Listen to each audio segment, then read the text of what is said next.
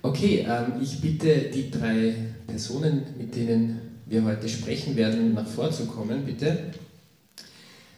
Das ist einerseits die Liesel. Genau, du hast schon ein Mikro, das kannst du dem Markus geben. Und genau, der Markus Harrison und der Hans Mühl. Wir werden heute, wie angekündigt, ähm, über das Thema Umgang mit Fehlern sprechen. Wir haben uns gedacht, wenn wir da ein bisschen mehr Personen auf der Bühne haben, dann haben wir auch ein bisschen mehr Fehler, weil der Hannes, äh, der, ja genau, Hannes hat gesagt, es wird zu wenig zu sagen geben. Das heißt, wir haben einfach die Personenanzahl erhöht, dann gibt es mehr zu sagen. Äh, genau, also es geht um das Thema Umgang mit Fehlern und wir kommen ja auch aus einer Kultur und Tradition, wo man versucht, Fehler eigentlich möglichst zu vermeiden. Wir kennen es alle, dass sich trotz guter Absichten und auch wenn wir mit nach bestem Wissen und Gewissen handeln, dass wir trotzdem alle Fehler machen, dass sich Fehler nicht vermeiden lassen. Wir alle treffen Fehlentscheidungen. Und dann ist natürlich auch die Frage, stehen wir zu unseren Fehlern? Und wer steht schon gern zu seinen Fehlern? Wie oft hört man zum Beispiel in den Medien, dass ähm, Verantwortungsträger offen ihre Fehler zugeben? Vielleicht erst dann, wenn es irgendwie so offensichtlich ist, dass es gar nicht mehr anders geht. Aber wir wollen jetzt gerade heute nicht über die anderen sprechen, sondern wir wollen über uns nachdenken. Wir wollen auch darüber nachdenken, wie wir in Kirche und Gemeinde mit diesem Thema umgehen. Könnte es vielleicht sein, dass wir in christlichen Gemeinschaften Fehler sogar besonders hart sanktionieren, dass wir besonders hart äh, mit Leuten ins Gericht gehen, die Fehler machen? Oder zeichnet uns ein Umgang von Verständnis, Vergebung, eine positive Fehlerkultur, ein Lernen aus Fehlern aus? Ähm, darüber möchte ich heute mit euch dreien sprechen. Welche persönlichen Erfahrungen habt ihr gemacht? Äh, welche Erfahrungen habt ihr in der Gemeinde gemacht? Und auch, ähm, ja, was sagt die Bibel dazu? Wie hilft uns unser Glaube bei diesem Thema? Und ich äh, starte auch gleich mal, ähm, vielleicht kann jeder von euch uns eine kurze ähm, Situation aus seinem Leben erzählen, wo er einen Fehler gemacht hat, wo er eine Fehlentscheidung getroffen habt. Ich fange gleich bei dir an, Markus. Hast du schon mal einen Fehler gemacht? Das ist eine Fangfrage, das merke ich ganz genau. Ähm, laufend. Ich glaube, ähm, einer meiner Fehler ist zum Beispiel, dass ich ähm, schnell zu wissen meine, wie es der andere meint. Und dass ich das dann kommentiere und oft gar nicht rückfrage oder mir einfach schon zu sicher bin und dass das sehr verletzend sein kann, ähm, dass ich ein, von meiner Natur her wahrscheinlich ein aufbrausender Typ bin. Also das sind, das sind definitiv Themen, die ich mit Gott und, und mit meinen Mitmenschen, die, vor allem mit meiner Familie, die kannst du dann auch fragen, ob das stimmt, bearbeite und, und das ist mir sehr bewusst und es ist ganz wichtig, da hinzuschauen. Ja. Also Anekdoten gibt es zu dem Thema genug, aber das wird den Rahmen sprengen. Aber einfach, das sind Neigungen, das sind Sachen, die sind einfach da, die sind geprägt, was auch immer, aber sie sind nicht gut und sie wollen bearbeitet sein. Sie wollen ans Licht und ich glaube, das ist schon der erste Schlüssel für mich oder vielleicht der Schlüssel überhaupt. Wir wissen auch von der Schrift her, wenn die Sachen ans Licht kommen, dann verlieren sie ihren Schrecken und dann, dann werden sie ja, letztlich auch unterm Kreuz zerstört. Dann kann man Schuld einfach wirklich, die ist weg. Das ist das Danke. Hauptprinzip. Ja. Liesel, wie geht's dir? Hast du schon mal einen Fehler gemacht? Du hast mich unter Vortäuschung falscher Tatsachen hergelockt. Ich habe gedacht, wir reden über deine Fehler heute. Ja, leider nicht. Also ich, ich glaube, dass sich meine Fehler sehr, sehr unterschiedlich gestalten. Ich glaube, wie ich jung war, war ich sehr idealistisch und habe gedacht, ich kann alles richtig machen. Und da habe ich richtig große Fehler gemacht. Und jetzt habe ich den Eindruck, dass, ähm, und, und bin dann auch damals, wie ich, wie ich einfach große Entscheidungen getroffen habe und so bin ich dann danach, habe ich auch große Gnade erlebt. Also es war eine, eigentlich dann hat sich das sehr gut aufgelöst und da waren meine größten Niederlagen eigentlich am Ende meine größten Errungenschaften und wer mich kennt, weiß, dass das weiß. Ähm, jetzt ist es so, dass ich den Eindruck habe, dass diese Fehler ähm, nicht offensichtlich sind, also für andere vielleicht schon, aber das sind so kleine Dinge, das sind kleine Angewohnheiten, kleine Entscheidungen, ein, ein, ein kleines, will ich mich einer Sache aussetzen oder will ich lieber ein Glas Wein trinken und mich damit nicht beschäftigen? Ein kleines, will ich am Abend noch ein Instagram-Video anschauen oder 100 oder alle Katzen? Oder will ich lieber schlafen gehen? Oder will ich lieber ähm, mehr in die Arbeit stecken oder mehr in die Familie stecken? Und das aus diesen kleinen Entscheidungsfehlern oder so setzt sich dann ein, am Ende ein großes Bild zusammen, das ich dann ernte. Also viele kleine Entscheidungen und vielleicht auch viele kleine Fehler, die dann zu einem großen führen können. Mhm. Oder ein Kuchen. Ein, ein Kuchen, ein kleiner Fehler. Ein Kuchen ist ein Fehler? Ah, ja, sicher. Nein, Kuchen ist nie ein Fehler. Äh, Hans, was kannst du uns dazu sagen? Also das eine, was für mich persönlich irgendwo mal im Laufe des Lebens wichtig geworden ist, ist äh, zwischen Fehler und Sünde zu unterscheiden. Nicht jeder meiner Fehler ist eine Sünde. Und daher ist dann der Umgang anders. Ja. Und äh, ja, Anekdoten habe ich nicht, weil Anekdoten klingt nach lustig oder schön. Und das ist bei Fehlern oder bei Sünde nicht unbedingt der Aspekt, den ich dort sehe, dass es eine Anekdote ist. Aber das Grundprinzip ist, Fehler oder Sünden äh, zu erkennen, zu bekennen und dann entsprechend umzugehen. Äh, ich habe vor einem Dreivierteljahr einen Brief an meinen Sohn geschrieben, der ist mehr als 30 Jahre zu spät. Er hat damals, als er von der Volksschule ins Gymnasium gewechselt ist, sollte eine neue Schultasche kriegen. Und wir sind da in ein tolles Geschäft gegangen und er hat sich eine Tasche ausgesucht und ich habe es ihm nicht erlaubt. Ich habe in meinem Denken gemeint, ja, die Tasche ist viel besser. Das wirst du brauchen, weil dann die Tasche muss größer sein, du kriegst mehr Material rein und so weiter. Und irgendwann ist es mir bewusst geworden, und deshalb habe ich diesen Brief zu seinem Geburtstag geschrieben und ihn um Vergebung gebeten, weil ich eben meine väterliche Macht oder Gewalt oder Autorität eingesetzt habe und ich habe ihn overruled. Ich habe ihm nicht den Freiraum gegeben, die Tasche zu nehmen, die er will, auch wenn meine vielleicht in mancher Hinsicht wirklich klüger gewesen wäre, aber es war falsch, weil ich habe meine Macht ausgespielt und habe ihm dann, ihm dann sozusagen diese Tasche aufgezwungen. Und letztlich war es ein, ein Machtmissbrauch, vielleicht auch ein emotionaler Missbrauch an ihm, an dem Zehnjährigen. Ja, hat der 36-Jährige da sich durchgesetzt. Und äh, das tut mir sehr leid, weil das so wie mit vielen anderen äh, Fehlern oder Sünden meiner Kinder gegenüber ist, ich kann es nicht wieder gut machen. In dem Fall habe ich in den Briefumschlag einen Geldbetrag hineingesteckt und habe gesagt, kauf dir eine neue Tasche oder einen Rucksack, der dir jetzt gefällt oder Spaß macht. Ähm, das kann nichts gut machen von dem, was ich ihn damals verletzt habe. Aber es ist der Versuch, ihm zu zeigen, dass ich es ernst meine. Und ja, wenn das Geld nicht reicht, dann gebe ich noch was nach. Also das ist ein Aspekt, diese, diese Unterscheidung. Und dann denke ich einfach, ist es, ist es vom, vom Umgang her, ja, vor drei Wochen habe ich einen Fehler gemacht. Ich habe äh, den, den einen Bläser gebeten, weil das ausgemacht war, dass er den, den Ökumenobras vorstellen würde und ich bin zwei, drei Schritte aus dem Bild gegangen und bin genau vor dem Lautsprecher gestanden und dann hat es gesurrt, so wie bei dir vorher. Aber das war nicht eine Sünde, das war ein Fehler. Ich habe mein Mikro nicht abgedreht, aber ich bin dann zwei Schritte noch weiter gegangen und der Fehler war behoben. Und ich denke, dass das ein, ein Unterschied ist, wie gehe ich mit meinen eigenen Fehlern um. Ja, ich höre jetzt auf, sonst genau, es zu lang. Sehr viele unterschiedliche Fehler und auch natürlich die Konsequenzen sind sehr, sehr unterschiedlich. Wenn es jemanden das äh, Trommelfell äh, zerrissen hätte dabei, wäre es natürlich auch ein größerer Fehler gewesen.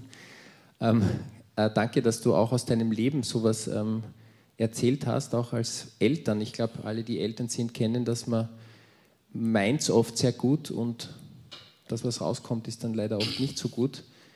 Ähm, die Frage ist auch, wie hilft dir, Hans, wie hilft dir dein Glaube oder wie hilft dir auch das Wort Gottes, die Bibel, ähm, dass du da vielleicht wieder in die Spur kommst, dass du das erkennst? Oder gibt es da irgendwie ähm, Verse oder Geschichten, die dir dabei helfen, das zu, wieder gut zu machen oder überhaupt mal zu erkennen?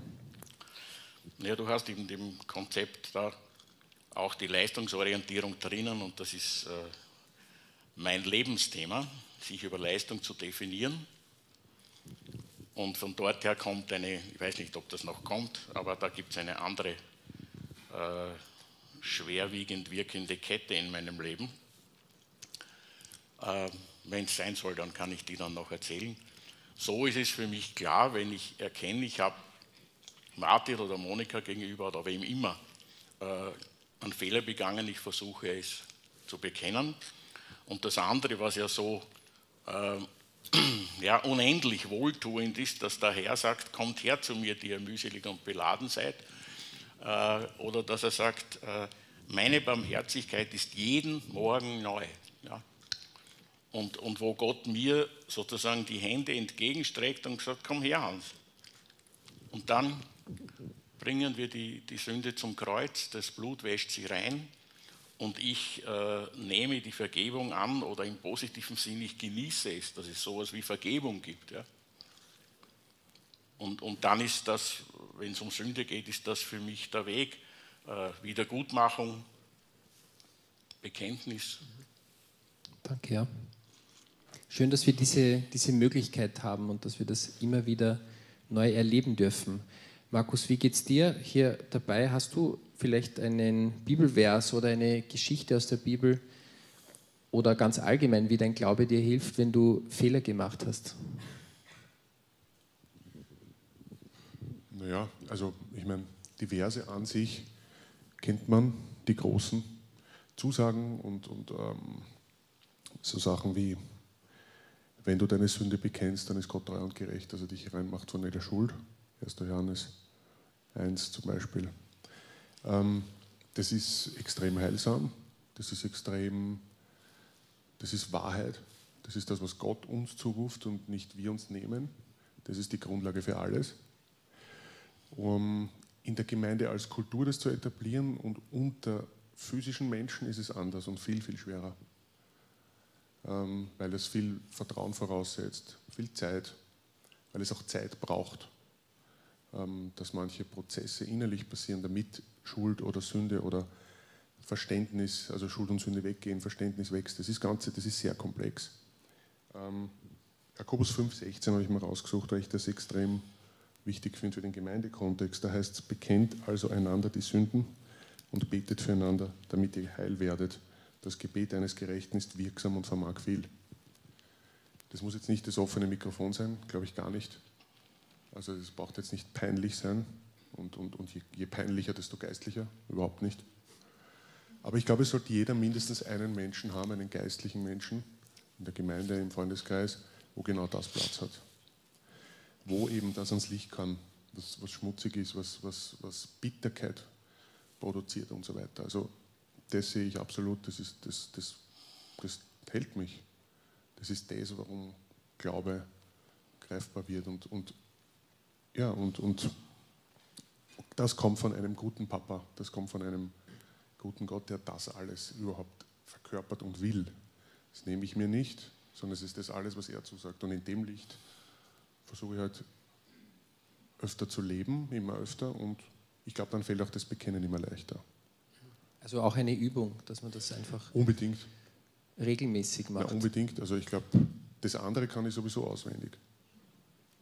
Das Deppert sein, das Bitter sein, das Grantig sein, das kann ich umgeschaut, das kann ich immer.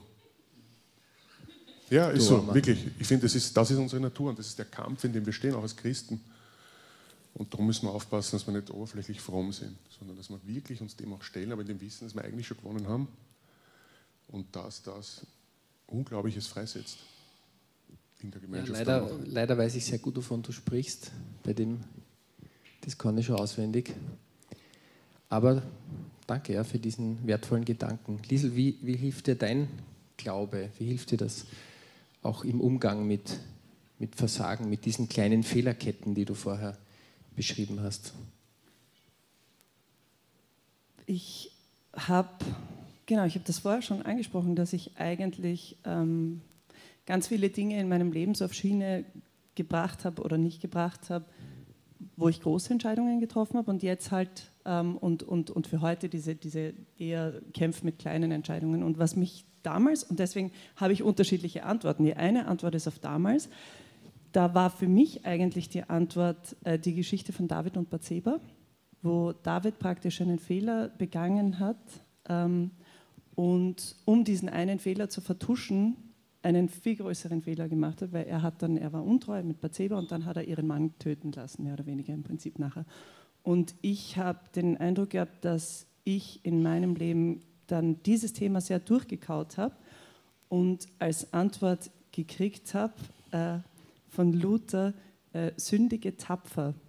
Und dass, dass ich irgendwie meine, meine Entscheidungen, meine Fehler dann ähm, ans Licht gebracht habe und durchgegangen bin und dadurch extrem viel Segen nachher in meinem Leben, den ich jetzt halt noch genieße, ich gekriegt habe. Und das war eine, das war eine sehr, das hat mein Leben verändert. Das war eine große, große Sache. Sündige tapfer und mach nicht nachher eine autobiografische Deutung von, ob etwas Sünde war oder nicht oder was auch immer. Genau. Und das andere, das mit den kleinen Dingen, das brauche ich ganz dringend. Das habe ich vor zwei Wochen schon einmal im Gottesdienst gesagt. Ein Vers, der mir sehr wichtig ist im Alltag, weil ich urschnell mit Schuldgefühlen oder so hader. Und, und da gibt es einen Vers in 1. Johannes 3, 3, Vers 19, der mir urwichtig ist. Hieran werden wir erkennen, dass wir aus der Wahrheit sind und wir werden vor ihm unser Herz zur Ruhe bringen. Denn wenn das Herz uns verurteilt, ist Gott größer als unser Herz und er kennt alles.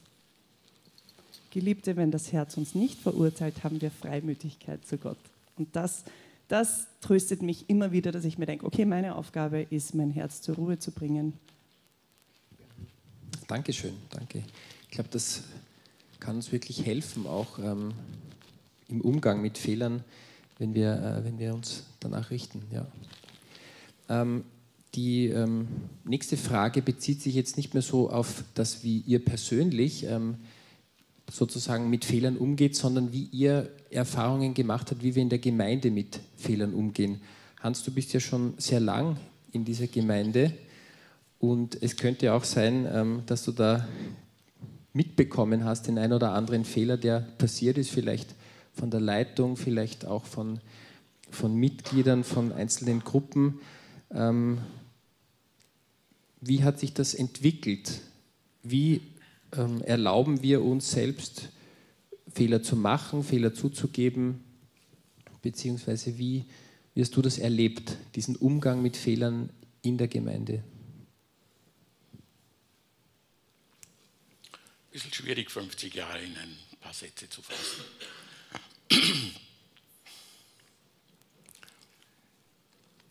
Ich denke, dass, der, ja, wie gesagt, dass, dass ich, ich finde es wichtig zu unterscheiden zwischen Fehlern und Sünde. Und ich denke, das, was es, was, äh, was es früher gegeben hat und auch wieder nicht und jetzt genauso, das ist eben entweder liebevoll, brüderlich, verständnisvoll, hilfsbereit im Sinne von geistlicher Gemeinschaft und geistlicher Kampf mit, mit Sünde umzugehen und zum anderen einfach auch äh, ja, Fehler zu erlauben oder, oder nicht, nicht jede Kleinigkeit so wichtig zu nehmen. Ich kann es ja nicht sagen, wie sich entwickelt hat, weil zum einen denke ich, hat sich vielleicht nicht so sehr geändert. Das, was ich erlebt habe und was mir sehr geholfen hat, war, als ich 1989 ähm, in meinem ersten Burnout war und dann war alles kaputt. Mein geistliches Leben, ich habe überall großflächig versagt in der Schule, äh, in meiner Familie. Und dann habe ich mit einem Bruder geredet und der hat gesagt, Hans, was du brauchen würdest, wäre eine kleine Gruppe, in der du sein kannst. Und die Maria Luise und der Martin haben mich damals, als ich eben als Leiter zurückgetreten bin und all die Dinge waren, die haben mich gefragt, ob ich nicht in der Jungschau mitmachen will. Und ich habe mir gedacht, spinnen die? Ähm, ja, na, komm einfach. Und, und ich durfte sein. Und ich war sicherlich eine Belastung für sie beide, weil wenn man in dem Zustand ist, dann wiederholt man alles Mögliche dauernd und man redet dauernd und, und so weiter, aber das ist auch ein Teil der Bewältigung. Und ein Teil, den ich damals auch erlebt habe, ich war damals mit dabei in dem, in dem Jungschau-Ausbildungskurs, Grundkurs, der jedes Jahr stattgefunden hat und die haben auch gewusst, ich bin daneben. Und sie haben mich mitgehen lassen, sie haben mich nicht ausgeschlossen, ich durfte meine Lektionen halten und ich musste mich nicht jeden Tag entschuldigen, sondern ich durfte sein und diese Kleingruppe da, beziehungsweise auch dort einfach zu erleben, angenommen zu sein, waren sehr wichtige äh, Schritte und Umstände für meinen Heilungsprozess, der jetzt mich einfach betrifft. Schön. Das ist schön, wenn die Gemeinde so ein Ort sein kann, wo man sich sein lässt, wo man sich akzeptiert, trotz aller Fehler. Danke für diesen Erfahrungsbericht. Ähm, Markus, du ähm, bist ja noch nicht so lange jetzt bei uns, beziehungsweise ähm, hast sicher auch viele Erfahrungen trotzdem in diesem Bereich gemacht. Wir sind ja auch ähm, alle gemeinsam eine große Kirche, eine große Gemeinde. Wie, wie siehst du das vielleicht von außen, aber auch äh, von anderen Gemeinschaften, wo du dabei warst? Du meinst konkret eben die Frage, wie fehlerhaft ich sein darf und oder wir sein dürfen Nein, und wie, wie wir damit, wir umgehen in Gemeinden ja, mit Fehlern. Damit, ja, boah, das, ist, das ist extrem komplex ähm, und ist auch ein aktuell sehr Wunderpunkt bei mir. Aber ohne da in Details gehen zu wollen, glaube ich, ist eben das Prinzip extrem wichtig, dass wir nicht vergessen, wenn du eben, du hast auch in der Vorbereitung über Matthäus 18 geschrieben, Alt, Altdeutsch, dieser Schalksknecht, wie es in den alten Bibelübersetzungen heißt, dem der König unendliche Schuld vergibt und der rausgeht aus dem Thronsaal und seinen Mitschuldner halbert erwürgt für einen Pappenstiel an Schuld. Dieses Bild hilft mir schon immer wieder, einfach mich daran zu erinnern, was es Gott gekostet hat, mich in, in sein großes, dickes Buch einzutragen für die Ewigkeit. Und dass ich, auch wenn es wahnsinnig schwer ist, in konkreten Beispielen in meinem Leben, auch in der jüngsten Zeit, dass ich das haben will. Ich möchte das auch können im besten Sinn, nicht als Leistung, sondern ich möchte vergeben, so wie Christus vergeben hat. Und das muss ich lernen, das kann ich nicht ein- und ausschalten, das sind eben auch lange Wege, aber ich will mich wenigstens täglich danach ausstrecken. Also so in die Richtung. Ist jetzt, das ist, die Frage ist wahnsinnig komplex da. Da würde mein perfektionistisches Ich gerne ein Buch drüber schreiben. Für das haben wir jetzt keine Zeit. Ich habe auch viel mehr aufgeschrieben da, als ich jetzt sagen kann. Aber einfach die Zuordnung richtig zu haben. Da ist Gott, der hat mir wahnsinnig viel vergeben, der hält mich am Leben. Und da ist der vergleichsweise kleine Mensch, der sich an mir vergeht, in dem Fall, abgesehen von meinen Fehlern, wo ich sage, ich darf da nicht einfach draufhauen. Das möchte ich lernen. Ja. Vielleicht schreibst du ja noch ein Buch. Ja, sicher. Das, das, das lese ich dann.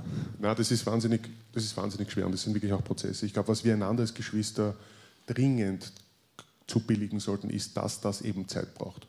Und dass ich nicht sage, Lisi, reiß die Zaun, vergib einfach, wie Jesus dir vergeben hat. Johannes, was ist? Steht in der Bibel, oder? Das, so geht es nicht. Und ich glaube nicht, dass es gemeint ist. Ich glaube, dass genau diese Art von Annahme, Barmherzigkeit, Geduld, ähm, die wir miteinander haben sollen, ich glaube, es ist, ja, wurscht, ich hätte mal aus, einen Vers rausgesucht zu dem auch. Das ist, was, glaube ich, Gemeinschaft auch anziehend macht. Dass wir eben nicht super sind, wir sind nicht besser als die Welt. Wir haben nur irgendwie bessere Werkzeuge und wenn wir die anwenden lernen, ich glaube, dann wird auch Kirche wieder ein Ort sein, wo, wo wirklich die Menschen gerne hinkommen. Und nicht, weil die guten Leute noch besser werden. Das brauchen wir nicht. Das ist auch nicht realistisch, weil dann fangen wir wieder an zu heucheln und dann geht es wieder los, was man alles aus der Kirchengeschichte auch schon kennt. Und dann haben wir ein paar Lieblingssünden und, und die halten uns dann nicht und in Wirklichkeit sind wir woanders, ganz grauslich. Also, ja, so in die Richtung. Sehr verkürzt. Ja, danke. Das, ähm, da war sehr viel drinnen. Ja, du hast recht, das Thema ist sehr groß und sehr komplex, aber du hast es finde ich sehr gut und knapp zusammengefasst aufs Wesentliche. Ähm, Lisi, magst du noch was dazu sagen oder hast du das Gefühl, es ist schon alles gesagt? Vielleicht hast du dir ja genau dasselbe vorbereitet wie der Markus und denkst jetzt, oh Mist, jetzt hat alles gesagt, was ich mir gedacht habe. Nein, es gibt nur den anderen Aspekt noch. Das ist super, das mit dem in der Gemeinde, das Zwischenmenschliche, also ob wir uns gegenseitig verletzen, das sind Fehler. Und das andere ist noch, dass ich den Eindruck hatte, und das sage ich jetzt einfach so aus dem Nähkästchen geplaudert, vielleicht haben das andere ganz anders in Erinnerung, aber ich habe in meiner Zeit in der Tulpengasse, das Stadtlicht hieß ja früher Tulpengasse, habe ich den Eindruck schon gehabt, dass der Fokus sehr darauf gelegen ist, dass wir bessere Menschen werden und Dinge besser tun, dass unsere Kinder weniger fernschauen, wir weniger Flugmeilen haben und wir ähm, das Spielzeug nicht sofort wegwerfen. Und, das, und ich als junge Mutter bin gesessen und habe wirklich sehr, sehr viele Anweisungen gekriegt ähm, oder empfunden, was ich besser machen sollte, wo ich noch aufpassen muss, da gibt es auch Fehler und so. Das hat sich jetzt ganz geändert. Jetzt habe ich eher den Eindruck, jeder ähm, lebt vor sich hin, keiner gibt dem anderen Rechenschaft. Und ich frage mich einfach auch, was das betrifft, ob wir nicht vielleicht, ähm, ja, ob wir da weiter nachdenken können, ob wir einander, das waren ja gar nicht schlechte Dinge, dass wir das Spielzeug nicht wegwerfen hätten sollen, sondern, sondern ähm, wieder zusammenbasteln und so. Aber ich frage mich, ob wir einander mehr Rechenschaft geben könnten. Nicht, dass wir den anderen auf die Finger hauen, sondern dass wir andere Leute einladen, dass sie in unser Leben reinreden dürfen. Mhm. Das ist sehr interessant, weil du nimmst mir fast schon ein bisschen ähm, meine nächste Frage vorweg oder bereitest sie vor, wenn man es äh, positiv formuliert, weil es gibt ja auch im, ähm, in Matthäus 18, Vers 15 gibt es ja eine Stelle, wo es heißt, dass wir uns gegenseitig auf Fehler auch aufmerksam machen sollen. Es steht da, drinnen, ähm, wenn Menschen oder Personen in der Gemeinde sündigen oder Fehler machen, dass wir sie überführen, so steht es in der Elberfelder oder in Luther steht sogar zurechtweisen sollen. Und das hat sich sicher geändert, das ähm, habe ich auch so beobachtet. Die Frage ist nur, eben, ist das heute noch möglich? Wollen das die Leute? Ist das erwünscht, dass man sich sozusagen gegenseitig zurechtweist, auf seine Fehler hinweist? Und da ähm, würde ich jetzt auch euch fragen, wie seht ihr das? Ähm, ihr könnt das einfach mit einem Handzeichen bekunden. Sollen wir diese Bibelstelle oder ist das noch erwünscht heute, dass wir uns gegenseitig zurechtweisen? Wer möchte das gerne? Okay, danke für eure, für eure Handzeichen. Das ist ähm, eine gute Frage, über die wir, glaube ich, auch nachdenken ähm, wollen, einfach wie können wir uns gegenseitig äh, zurechtweisen. Und ähm, da würde ich auch mal dich fragen, Hans, wie, wie, siehst du das? Wie kann man das äh, wertschätzend machen, sich gegenseitig ähm, zurechtweisen? Also zum einen finde ich es sehr interessant, dass wir den einen Teil dieses Textes ja sehr, sehr gerne zitieren, nämlich wo zwei oder drei in meinem Namen versammelt sind, bin ich mitten unter ihnen aber der Vers steht nach dieser Ermahnung. Das heißt, es ist ein Vers und ein Zuspruch im Kampf gegen die Sünde. Das ist der Zusammenhang. Und die Frage, ob wir das noch sollen, äh, ich wusste nicht, dass wir uns Bibelverse aussuchen dürfen. Äh, es ist ein Auftrag vom Herrn. Und das Ziel ist ja nicht, was ist das Ziel? Das Ziel ist die Heiligkeit der Gemeinde. Der Herr sagt, ich bin heilig, ihr sollt auch heilig sein. Und es geht um nichts weniger als um die, die Heiligkeit, die Herrlichkeit Gottes als Gemeinde zu repräsentieren. Und da stellt sich nicht die Frage, ob das noch gewünscht ist oder nicht. Äh, Kampf gegen Sünde ist nie gewünscht, sondern das versuche ich immer wegzuschieben oder ja. Also ich denke, der Auftrag ist da und ich habe den Eindruck, die Offenheit unter uns, so wie du es gerade gesagt hast, sich gegenseitig ins Leben hineinschauen zu lassen, äh, ist meinem Eindruck nach viel geringer geworden. Wir wissen meinem Eindruck nach sehr wenig voneinander. Und jetzt denke ich nicht einmal an, an Sünde, sondern auch überhaupt, wer kämpft womit, wer erlebt wo welche Freude, äh, wo fallen mir Dinge leicht oder womit tue ich mich irrsinnig schwer oder vielleicht kann man dann sogar draufkommen, warum, aus, aus meiner Lebensgeschichte oder so. Also ich denke, es ist ein Auftrag und das Ziel ist eben nicht, einander klein zu machen oder wie heißt das so schön, den Kopf zu waschen oder all die Dinge. Ja? Äh, wir kennen das, nicht Kopf, sondern Füße waschen. Wie tun wir das? Ja? Und äh, so wie es sind viele Dinge gesagt worden, die da die Bausteine sind. So, du hast auch gesagt, ja, es braucht Zeit. Weil wie komme ich dann dazu, dass es eben nicht so erlebt wird, dass ich den, den Splitter in meinem Auge nicht, aber den Balken im anderen schon sehe.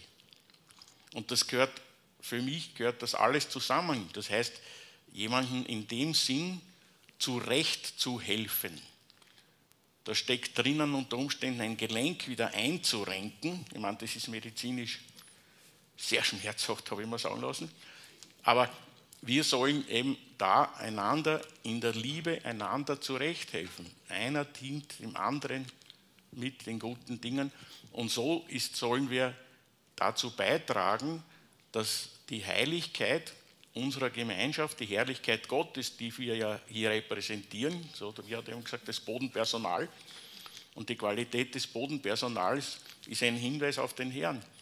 Und so, denke ich, ist die Frage falsch gestellt, ob es gewünscht ist. Der Herr sagt, ihr sollt heilig sein. Und das ist ein Werkzeug dazu. Danke, ja. Also die Frage ähm, ist natürlich, du hast recht, ähm, wenn's, wenn wir so im Wort lesen, dann sollen wir das auch umsetzen. Nur de facto, wenn wir es nicht machen, müssen wir uns einfach Gedanken machen, wie kann man das machen und wie kann man das einfach ähm, wertschätzend im Umgang miteinander aus der Liebe heraus eben wieder machen. Und ähm, danke für deine Gedanken dazu. Da würde ich auch gerne noch ähm, euch beide fragen. Markus, hast du da auch vielleicht eine Idee, wie man das ähm, wertschätzend, liebevoll umsetzen kann, eben dieses sich gegenseitig zurechtweisen? Ja, ich glaube, eben, ich glaube, die Grundlage für alles das ist, dass wir nicht vergessen, dass wir selbst begnadigt sind. Dass Gott, wie gesagt, uns unbezahlbare Schuld vergeben hat zu den höchsten Kosten, die es gibt im Universum. Das ist die Grundlage für alles. Und wie der Hans sagt, das ist keine Option, Matthäus 18, sondern ein Gebot. Mir fallen zwei Worte dazu ein, die beide sehr, sehr missverstanden sind, glaube ich, sowohl in unserer Alltagssprache als auch in der Gemeinde. Und das ist Kritik und Zucht. Beide Worte sind grundpositive Worte. Kritik bedeutet das Gute vom Schlechten scheiden und Zucht kommt eigentlich von Hochziehen. Das heißt, ich pflege etwas, damit es besser wachsen kann. Wenn wir das begreifen, wenn wir begreifen, dass es darum geht, bei all den Geboten Gottes auch, und ich möchte es jetzt gar nicht aufs Mechanische vielleicht manchmal wieder zurückfallen lassen, sondern eben zu sagen, wenn Gott sagt, das und das ist gut und das und das ist schlecht, dann ist das, wenn ich mich daran halte oder wenn ich mich daran orientiere, vielleicht muss man es besser so sagen, weil wir halten nie alle Gebote, aber wenn sie mir mein Maßstab bleiben, dann bin ich ständig dorthin orientiert und dann dann scheide ich gut von böse und gut von schlecht, dann werde ich gezüchtigt im Sinne von ich wachse. Ja, und das wünsche ich mir von euch als meinen Geschwistern unbedingt. Vielleicht nicht 20 Mal am Tag ständig, weil wir, weil wir uns dafür ja auch gut kennen müssen. Das meine ich jetzt nicht, dass ich sage, so oft will ich es und so oft nicht, sondern weil, wie der Hans auch sagt, wir oft in unseren Diensten und wir kommen her und gehen wieder heim, es ist oft wenig Luft für echte Beziehungen. Das ist ein, ein Jammer unserer Zeit auch. Aber ja, ich will das unbedingt ich brauche euch dafür und ich glaube auch, dass Gott es hochprozentig durch die Geschwister macht. Natürlich bin ich allein im, im, im Beten und, und in der Stille, aber ich glaube, ich brauche euch, mir das zu spiegeln, was bei mir okay ist und was bei mir nicht okay ist. Ich glaube, das ist das, eine der großen Schönheiten von Gemeinde. Also es ist überhaupt, wie der Hans sagt, keine Option. Wir sollten uns dringendst danach ausstrecken.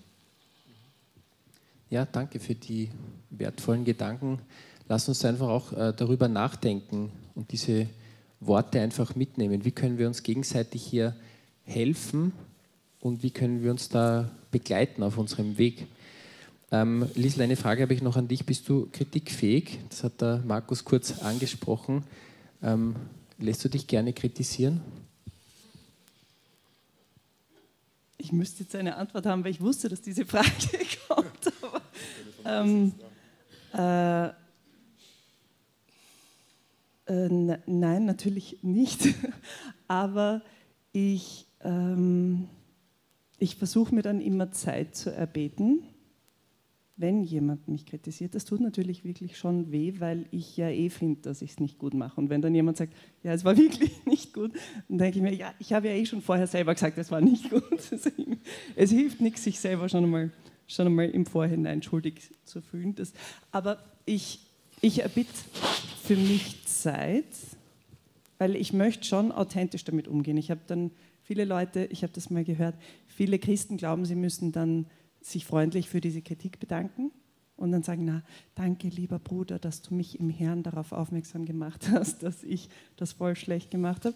Und ich denke, es ist viel besser, wenn man authentisch reagiert. Also man kann verstört sein, dass eine Kritik direkt nach dem Gottesdienst kommt zum Beispiel und du, und du denkst, es ist völlig unangebracht oder es geht dich überhaupt nichts an oder hey, und all die anderen guten Dinge möchtest du dir auch ansprechen oder dich zuerst bedanken oder keine Ahnung. Also ich möchte ich möcht gern authentisch damit umgehen. Und deswegen, wenn mich jemand kritisiert, könnt ihr euch gleich darauf einstellen, dass ihr auch, auch, was auf den Deckel kriegt. War das eine gute Antwort? Das war eine sehr gute Antwort. Weil ehrlich, auf jeden Fall. Die Frage ist natürlich einerseits, wir wollen ja, dass wir Fehler ansprechen, aber wie nehmen wir es dann auch an? Sind wir überhaupt kritikfähig und ähm, sind wir dann vielleicht beleidigt? Kommen wir dann vielleicht nicht mehr? Also das ist eine, eine schwierige Frage eben. Wie setzt man diese, diese Bibelstelle auch um? Und wie, wie nehmen wir das dann auch an?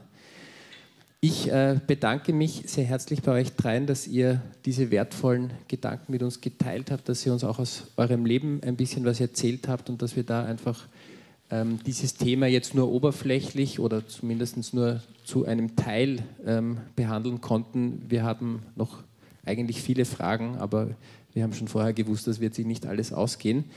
Ähm, vielleicht gibt es wieder mal Gelegenheit, da einfach weiterzudenken und natürlich auch die Einladung an euch, einfach diese Fragen weiter zu drehen und miteinander zu beschäftigen. Vielleicht auch eine Person oder einen kleinen Kreis zu suchen, ähm, wo man einfach diese Möglichkeit hat, ähm, seine eigenen Fehler auch anzusprechen oder vertraut eben über Entscheidungen zu sprechen oder über Fehlentscheidungen, wie wir damit umgehen können. Ähm, vielen Dank. Ich übergebe jetzt wieder an den Hannes, der uns jetzt auch noch zum Abendmahl überleiten wird. Und ich glaube, das passt sehr gut auch zu diesem Thema dazu. Danke.